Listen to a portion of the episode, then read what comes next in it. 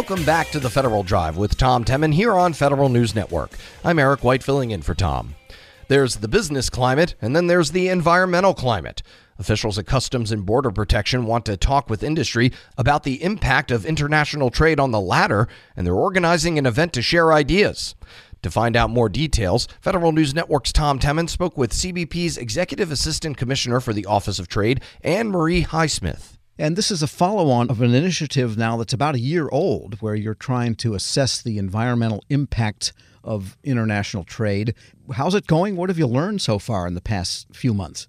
Things are going great. You know, there's a lot of energy and interest in the international trade community and also amongst our international partners and our participating government agency partners. So, a lot of energy. The strategy has really helped us refine those conversations to focus on our four pillars. How do we incentivize green trade? How do we strengthen CBP's environmental enforcement posture?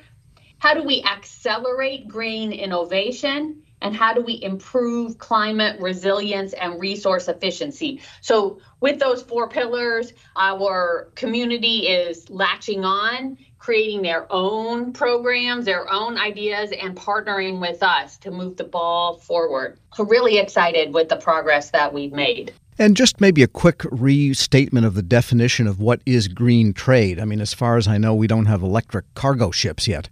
No, we don't. But you know, we do know that a significant, if not overwhelming, portion of global carbon emissions is tied to international supply chains, both what comes here and how it gets here. And so, focusing on those two points how do we reduce greenhouse gas emissions in the production of merchandise? And how do we move it more efficiently and effectively to also reduce carbon emissions? Those are our two focuses for green trade. And with respect to what is traded, you know, someone might be a distributor of lawnmowers in the United States, and the lawnmowers come from all over the country. I'm just making this one up.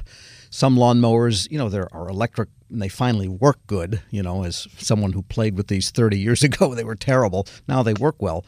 But someone else could be importing plain old two stroke gas lawnmowers, which are noisy and make a lot of smoke what influence does CBP have over what it is that people are actually shipping in or shipping out? This is something that we're taking up with our international customs community to figure out for the first pillar of the strategy, incentivizing green trade. How can we encourage trade in those environmentally friendly goods?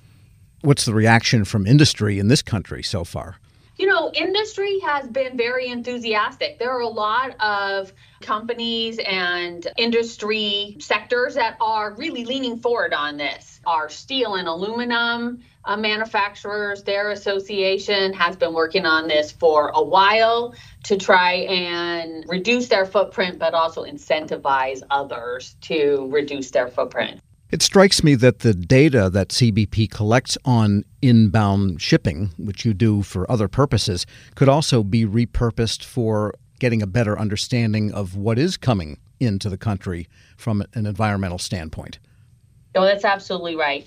We do look a lot at the environmental impact of our own operations. This year, we launched the truck manifest modernization program. We call it TMM. That reduces the amount of time that trucks are dwelling at the southwest border, which has had a dramatic impact on greenhouse gas emissions in those communities. And we're partnering with members of the scientific community in order to um, actual have measurements. Baselining right now and then how can we measure the impact of changes that we're making both locally and globally?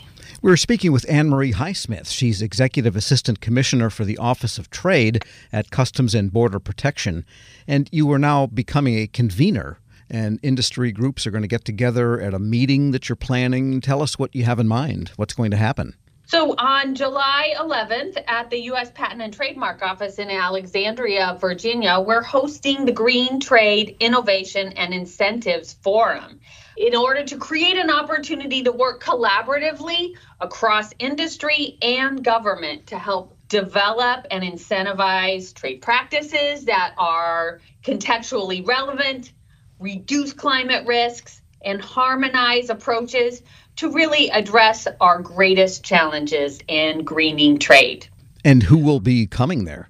We have opened it to industry, to our participating government agencies, to academics who will also be in attendance, a broad, broad public engagement here. It's not only occurring in person at the PTO, but is also available virtually so folks can log in. And I was going to say, you know, you're the Office of Trade, but you're part of Homeland Security, whereas Patent and Trademark Office, of course, is commerce. And so I would think that there's a lot of commerce involvement even beyond the USPTO in this whole trade issue because we sort of have convergence of mission here somewhat between two departments. Right. You know, the, our Department of Commerce colleagues have been great partners with us in this area. Also, you know, our PTO partners in particular, they are looking for ways to encourage the development of new ideas and new technologies, then they can, you know, protect American ingenuity in that regard. And I want to get back to the topic of the means of transport for goods. I mean, they come by, you know, big belly aircraft or they come by big ships both back Correct. and forth. And that industry, that end of the transportation industry, is the least able to adapt to some of the new technologies that we see in cars. And it could be decades, it may be never, for that matter, trucks. Because, you know, so a truck becomes electric, but now instead of weighing 10,000 pounds, it weighs 30,000 pounds. And you've got all kinds of other environmental bad effects, and maybe your net is actually worse. So, what do you see ahead? What are the trends there, and what do you hear from that industry with respect to how they can get greener? Right. They're very aware of the challenges that they face, but they are taking a lot of responsibility for their role, just as we all are. Everyone needs to lean in to change the things that they can change in a positive way. And so our ocean partners, they are looking at ways to improve the efficiency of their movements. They've been participating in our Aqua Lanes program, which does, in fact, dramatically reduce emissions at our seaports. They're looking to improve the efficiency of booking of their um, vessels to reduce those emissions and also in, in the air environment, the same considerations. And you mentioned the uh, Aqualane program. You didn't borrow that from Jethro Tull by any chance? no, no. But but if if we had, we'd be paying appropriate royalties. Yeah. I'm sure you would be. And so, what's your hope for the outcome, the deliverables from this convening that will take place in July?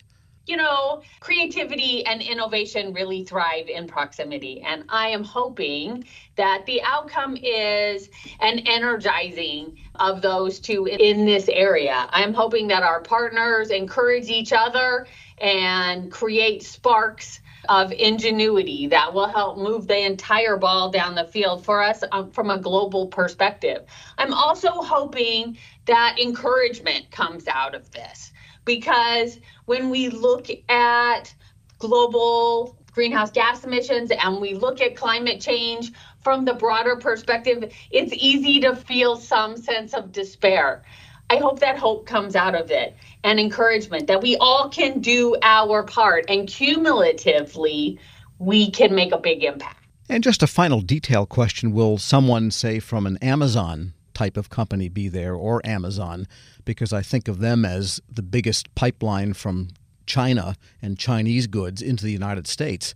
I do expect that members of our freight forwarding and express consignment community will be present. AnnMarie Highsmith is Executive Assistant Commissioner for the Office of Trade at Customs and Border Protection, speaking there with Federal Drive host Tom Temin. We'll post this interview along with a link to more information about the upcoming forum at federalnewsnetwork.com slash Federal Drive. Hear the Federal Drive on demand. Subscribe wherever you get your podcasts. Still to come on Federal News Network, what does the latest debt ceiling deal mean for federal agencies? But first, autonomous vehicles may soon be making their way to the front lines. It's the Federal Drive with Tom Temin on Federal News Network. I'm Eric White filling in for Tom.